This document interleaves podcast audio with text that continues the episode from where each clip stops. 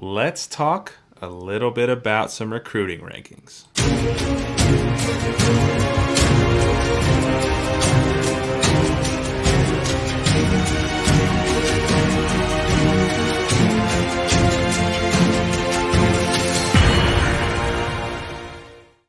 What is up? Welcome back to the Big 12 Takeover. I'm one of your hosts, Tyler, joined as always by my good friend and co host, Donnell. We are here to talk about the early signing day class rankings. We're going to react to some of them, talk a little bit about what we see in these classes, who we think found an immediate player um, on the offensive and defensive side of the ball, things like that. Um, before we get into that, I do want to tell you we are the Big 12 Takeover, part of the Takeover Sports Network right here on YouTube. If you don't already, be sure to subscribe to the channel so you can get all of our videos when they come out. We love when you guys check those things out. We like the videos, comment. We really appreciate that. It allows us to keep doing what we're doing. So please uh, make sure you're checking out all the videos and liking those for us. We're going to jump right in here, Donnell. So we're going to talk a little bit about uh, the signing day, the early signing day class rankings. So um, the early signing day window has, has passed, obviously, and uh, we got a good idea kind of where everybody stands right now. Uh, we are going to be using the 24 7 sports composite rankings. Um, that, that's what we're using to, to read off of these. So Donnell, why don't you tell uh, the the viewers and listeners what the current rankings are? This is just Big Twelve focused, so. Yep. So at number one, you have Texas, obviously. Thank you, hallelujah. then you have number two, Oklahoma. Three, TCU. Four, Texas Tech. Five, Kansas State. Six, Baylor Bears. Seven, West Virginia. Eight, Iowa State. Nine, Oklahoma State, and ten, last but not least, Kansas.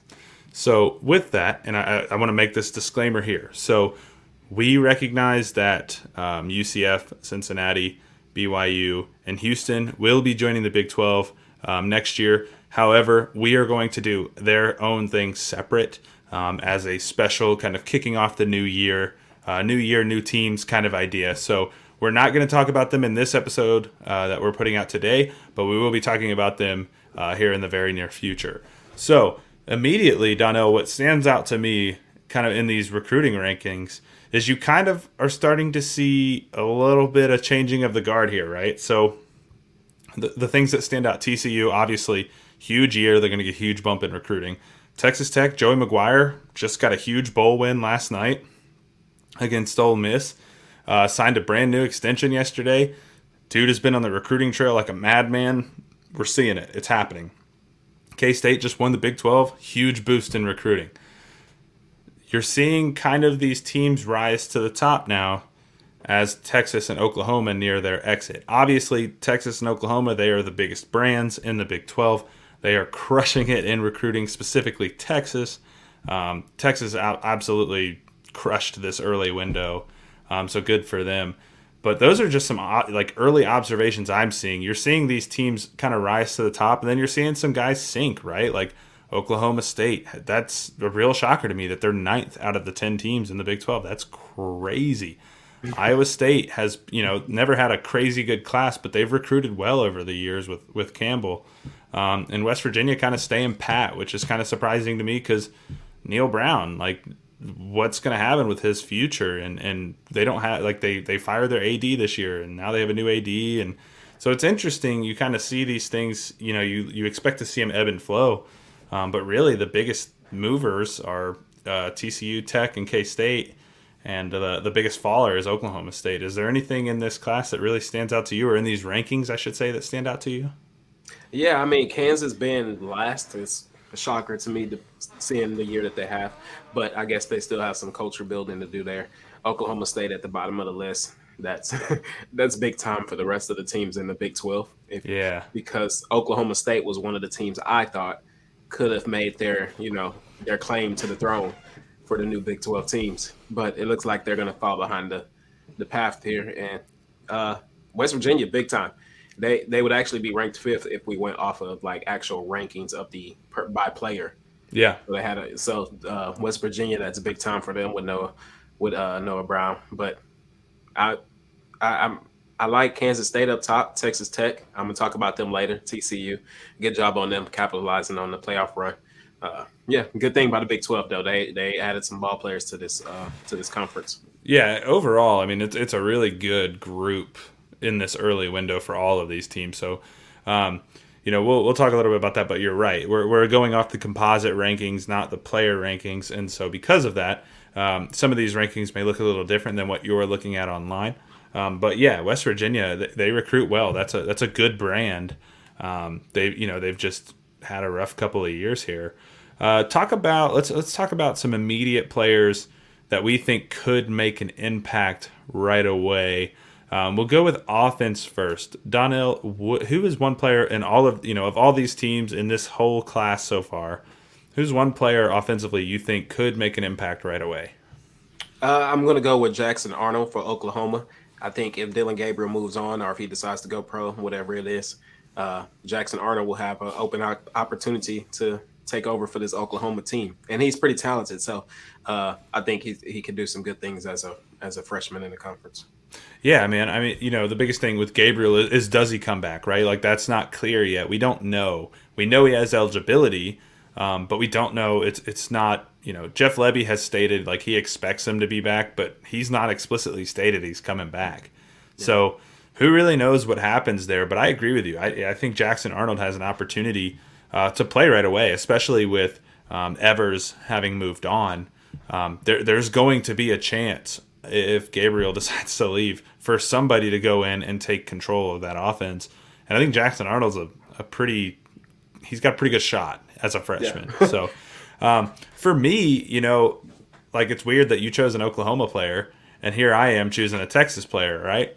right. Um, there's one guy, you know, I look at the tape and I see some players and based on kind of what's happening with rosters, it kind of it kind of colors and, and, shades what you think might happen, right? So for me, it's Cedric Baxter Jr., running back for Texas, kid out of Florida. Um, I turn on his tape, man, and he's just undeniable. Like he yes. jumps off the screen, like before he even touches the ball. Like the game, like it cuts to the wide or whatever, and you see him in the backfield, and you're like, "Holy cow, that is uh, that is a grown man." Like he's huge. He's six one. He's got a big frame. Uh, runs extremely well. Has great top end speed. Good acceleration. Hits the hole hard. Um, my only knock in his game, and it's not really a knock as much as it is a, an observation. He only had seven catches last year, and I don't know if that's indicative of him not being a good pass catching back or if that is indicative of the kind of offense that he plays in, right? Like they may just be like, yeah, we just hand him the ball and, and let him go. He had two, over 200 carries last year. Um, right. He he is an absolute stud. And with the the exodus at running back for Texas, there's going to be opportunity. And I think Cedric Baxter Jr. is in line to to play as a freshman. I mean, Texas has shown in the past they're not afraid to play young running backs. Um, you know, so so maybe this is the next great Texas running back here. Not saying he is, just potential. Cedric Baxter Jr. has a, an immense amount of it and could absolutely uh, be in the conversation for RB one for Texas next year. Let's for what uh, worth, for what is worth, I, for what is worth, his player comp for me is Joe Mixon from Oklahoma. Okay, uh, I think he he reminds me of Joe Mixon.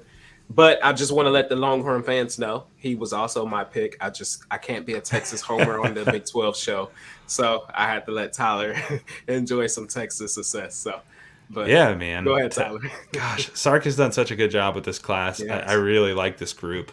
Um, you know, and and speaking of this group, I'm going to let you be a Texas homer here. Let's talk about some guys who immediately could impact um, the defensive side of the ball for their schools. Donnell, I know you got a Texas guy here. Who, who you got?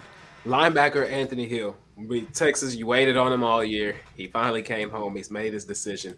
He's ours. Look, this guy, he can cover all over the field. He can do whatever it takes to get after the quarterback. He's all around linebacker. He does need to improve his coverage a little bit, just as any linebacker does whenever they're making that jump from the high school level to the college level. But he's capable of playing all positions at on the linebacker on the linebacker level. Yeah, I and, mean he's he's huge too. 6'2", yeah. 225 as a freshman he's he's he's a bully, and I think uh, being able to play him with Jaylan Ford, if he do decides to come back, uh, being able to play him with that guy and learn from him, he'll be able to make some waves and have an impact on the defense. I mean, you want to look at you know overall at this Texas class, their top three guys are all the number one player at their position in this class. Yeah. According to 24 7 Sports. All of them are in the top 25 nationally Like these dudes are legit. And Anthony Hill, I agree with you. I mean, 6'2", 225, can run. He's he's he, he's gonna play. I, I, think this is a dude you plug and play. They, they got an exodus at linebacker. Yeah. They're gonna have a hole that they need to fill. And if you have a young guy who can get it done, you you, you let him get it done. You don't you don't let him sit. Yeah. yeah. you got a guy who can play. You let him play. I, I very much agree with that. Um, and I wanted to say Anthony Hill as well. So we kind of have a little bit of the same thing going here on the defensive side of the ball. but I'm going to look at something else here. And it's because I, I think I really love what Kansas State has done um, in these recruiting, th- this early window here. And they uh, they signed a kid, Jordan Allen, from Olathe South High School here in Kansas. He's an edge player. And what Kansas State has been able to do internally with developing players as well as to their edge players specifically, um, I think this kid plays right away. I, I, think he comes in, he gives you an immediate boost. He immediately comes on the field. He's a a four star uh, edge player. He's 6'3", 235 as a freshman coming in. Like this kid is, you know, he's he's ready to play. He's man. Um, he's scary. watch him play and he just mauls people. He, he's making plays all over the field. He's he's catching screens from behind. I mean, he's this is exactly the kind of player K State signs. A dude with a motor who's huge and imposing. And I think, you know, he has an opportunity right away to, to get on the field and make an impact. They'll probably want to beef him up a little bit, add some weight right. to him, you know, because you're playing on the edge there. Um, but I think he he's athletic enough that they'll be able to use him uh, pretty mm-hmm. early. So I like him a lot. We're gonna jump into um, some winners and losers here, but before we do that, I did want to tell you guys about our sponsor, PrizePicks. We here at the Takeover Sports Network have teamed up with PrizePicks, and they have a special offer for all of our listeners and viewers. New users that deposit and use the promo code TAKEOVER will receive a 100% instant deposit match up to $100. PrizePicks is a fun, easy way to play daily fantasy. You pick two to five players and an over under on their projections, and you can win up to 10 times on any entry. PrizePicks has a ton of stats to choose from, including points, rebounds, assists, three pointers made, fantasy points, and more. PrizePicks offers every sport you can think of, like the NFL, college football, NBA, MLB, soccer, MMA, and more. They also allow mixed sport entries. They have an award winning, easy to use mobile app, which you can find both on the App Store and Google Play, and entries can be made in 60 seconds or less. It's that easy.